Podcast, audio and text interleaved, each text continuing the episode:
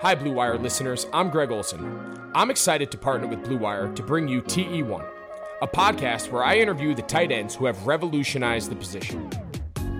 Listen in as I have raw, in depth conversations with the all time greats like Shannon Sharpe, Tony Gonzalez, Travis Kelce, and George Kittle. We'll explore how the tight end position has changed over the last 60 years and what it takes to be the very best. Subscribe to TE1 from Blue Wire Studios today so you're ready for the August premiere.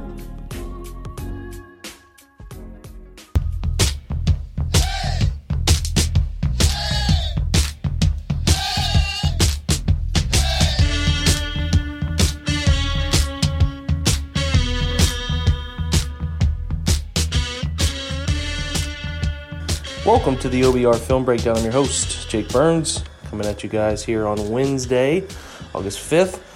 Just wanted to thank again our presenting sponsors here at Blue Wire, Deal Dash, Proud Site. You can go on and win some auction quick bids using the promo code Breakdown and betonline.ag where you can get the welcome bonus using promo code Blue Wire. Make sure you're taking advantage of both of those great opportunities. A couple news and noteworthy items as the Browns had a couple players opt out for the season. Both Colby Gossett, the interior offensive lineman, kind of a fringe player, um, may not have made the roster, but he is going to, you know, continues the trend of the Browns losing some interior depth along the offensive line for camp and the season. And then also Andrew Billings decided to opt out, which is a little bit more serious and has an impact on the 2020 season as he is uh, obviously a player that the Browns are counting on in the interior of the defensive line. We put out an article here at the OBR with options the Browns have on the free agent market should they choose to pursue somebody. So hopefully they may um, go out and, and, replace Billings for the season with one of the veterans on the market. We'll keep an eye on that. Um, yeah, we're going to continue our redraft focus. We're going to do 2008, which is up today, which is probably a draft you don't remember much about, as the Browns did not have a pick in the first three rounds uh, due to trading for Brady Quinn the year before, and then some veteran trades with their second and third round pick that we will talk about in this podcast. So um, yeah, this is a, a weird draft that you, like I said, you probably don't remember a ton about because you weren't all too interested in the first three rounds. And uh, it, it does still have some names that you will recognize, and, and we will cover those here in just a moment. So let's get over to our uh, 2008 NFL redraft with Fred Greetham. So, Fred, I, I, I told you before we started this draft is hazy to me. It's my first year in college, and to be honest, there was a lot going on that I was not all the time interested in the NFL draft, especially a draft where I knew the Browns didn't have a single pick in the first three rounds. So you were covering it, obviously. Tell me a little bit about what you remember about this uh, this very small 2008 Browns draft class. Yeah, that was the famous Beau Bell draft. I mean, Beau Bell goes down in history, you know, for being uh, the first pick in the 2008 draft for the Browns after they traded away their first three picks. And a linebacker from UNLV who really never got on the field. And the Browns traded up to get him in the fourth round. That was their first pick. And uh, yeah, it was infamous. I mean, Phil Savage was going for it. Um, they'd come off that 10 and 6 year, and they made the big trade to go up and get Brady Quinn with Dallas, and so they didn't have a pick first round in 2008. And then they traded in the second round. They traded their second round pick to Green Bay for Corey Williams, defensive lineman. And then they traded their third round pick to the Lions for Shaun Rogers, who was an aging Pro Bowl and it was like they were all in on 2008 coming off that 10 and 6 but well no it didn't work out. And so Beau Bell was the first uh, pick and you know they, they would have been better keeping their draft picks you know as you look back. There were some pretty good guys they could have taken. Oh absolutely. Um, they really only had you, know, you talk about Beau Bell they really only had one player from the class who was even remotely productive. Um, and that was a, a, Ahtyba Rubin, who was picked in the sixth round out of Iowa State. Played 143 games in the league. He played with Cleveland um, through his rookie deal and a second contract through his age 28 season, and was an impactful interior player for a stretch there, and uh, you know I think he ended up with like 15 sacks or so. So that pick is probably we'll make three picks in this draft. We're not going to drag folks through the second pick in the sixth round. We'll pick the what the if the Browns still made the trades they made.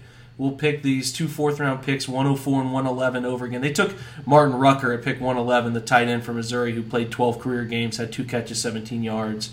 Uh, I should mention too, the you know when we mentioned off the air, there's only 32 uh, games played by Alex Hall. That's the most, second most in this draft. Just a really, really weird class for the Browns. Um, I guess right if you can't get the picks right that often, you just trade them all away and see how see how it goes.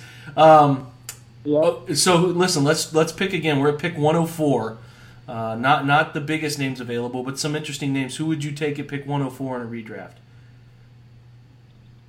I would have taken Brandon Carr. I mean, I think uh, he was picked 140 by the Chiefs, and I think he's still in a training camp with the team, and and uh, quite a long time, you know, in the league, cornerback, defensive back.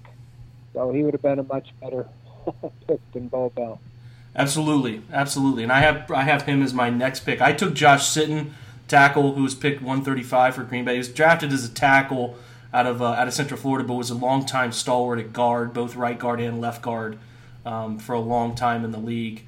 Spent the majority of his career in Green Bay. Green Bay just went on this this this long run, starting in the late 2000s into the early 2010s of of picking these linemen who would be mid round guys, Bakhtiari and among others, uh, that would be mid round guys who they would turn into really productive players for them. So Josh Sitton, I think, is is a guy who made four Pro Bowls, had nine careers, uh, nine seasons as a as a starter in the league. So taking him there, getting a player that could have started on your offensive line, you know, it's somewhere in the interior with Joe Thomas already anchoring the middle or sorry, the, the left tackle role would have been really nice for them. So I'll, I'll tell my next one.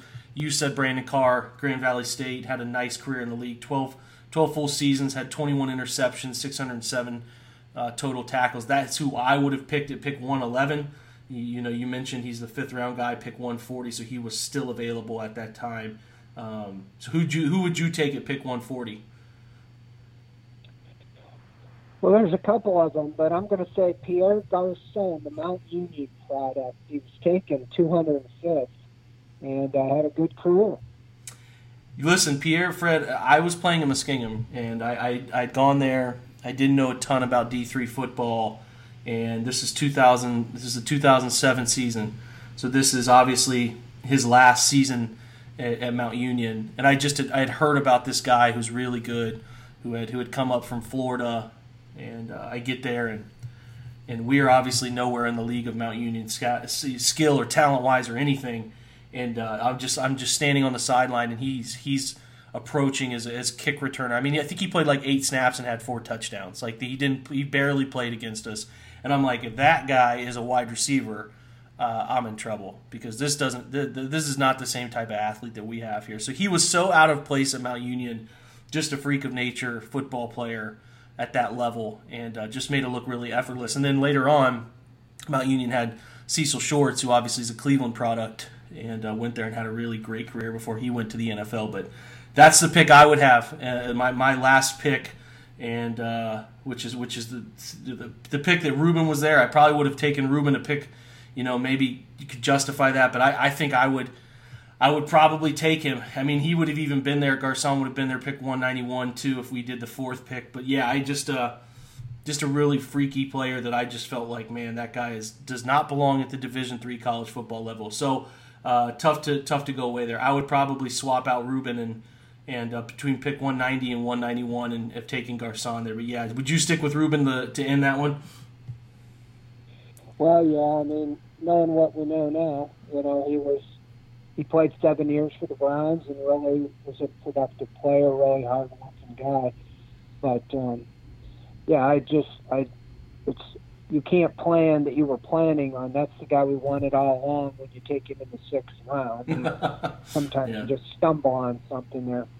Yeah, that's what they uh, that's what they stumbled into. There was a fortunate situation. I mean, and you look at Rubin's career. I think he finished it with Seattle, maybe one other stop too as far as this weighted value chart goes that Pro Football or sorry Pro Football Reference puts out, he had the same sort of career impact as Chris Long, who was taken second in this draft out of Virginia, who had 70 wow. sacks, but you know Rubin had more of an impact in the run game and had 264 tackles, which was more than Chris Long. So, uh, interestingly enough, ended up being a a pretty productive player, one of the better defensive players selected in this draft, who came from the end of the draft because this was a not a ton other than Caron Garcon, who we mentioned. John Sullivan was a six round pick. Uh, who had had a decent career, had a 51 total career annual value grade. Uh, but other than that, the next pick that's that's up there near anywhere in the fourth, fifth, sixth round is Rubin. So, uh, you know, the Browns obviously were never going to make a big impact with with this many low picks, but we certainly did better than Beau Bell. We certainly did better than Martin Rucker, and then. You know, you could add a wide receiver who had an impact, and, and Pierre obviously was aided by prime Peyton Manning, but he still was a really good wide receiver who could have produced at least a relatively decent level. Um, for, for, for Cleveland there. So we did much better, Fred. I appreciate you uh, appreciate you coming on, my friend, and, and and cleaning up what was a pretty terrible draft. Well, yeah, there was a couple sentimental ones in the seventh round. Peyton Hillis and Geoff Schwartz. You know, that was a pretty productive offensive lineman. Mitchell's brother, I believe. And uh, but Peyton Hillis, you know, Denver took him in the seventh round that year, and who knows? He would have maybe been on Madden earlier if he'd come to Cleveland to begin with. That's great. I did not even look down far enough to see that. Yeah, Peyton Hillis had three. The most random, the most random Madden cover of all time. That won't be topped. And yeah, you're right. Geoff Schwartz, who had a had a nice career. I think he played most of his career with the Giants, even though Carolina drafted him. We see he had his best years. But Geoff's all over the internet now with uh, his his yep. I'm smarter than you podcast deal that he does there. So, um, yeah, this is good stuff, Red. This is this is probably the most boring one we will do because the Browns always have so many picks in every draft. This is the one that's notorious for they they traded away their first round pick and then traded away their second and third for for veteran players, and it all came crashing down in the 2008 season, as we all recall. Yep. All right, buddy. I appreciate it. Um, we will probably get back with you for something in the in the 2010s. Maybe get a little bit more fun, a little bit more recent. Thanks for joining us, Fred. All right. Thanks. Thanks for joining us. Big shout out to again our two sponsors, Deal Dash and BetOnline.ag. Make sure you're taking advantage of both of those. Huge shout out to Fred Greetham for joining us and going through the redraft, taking the time to do his own notes and provide that information to us. We appreciate you guys. Join us at the OBR. Do so now. Like and share and subscribe to this podcast as quickly as you can. We appreciate all your support. We'll be back again tomorrow. Until then, go Browns.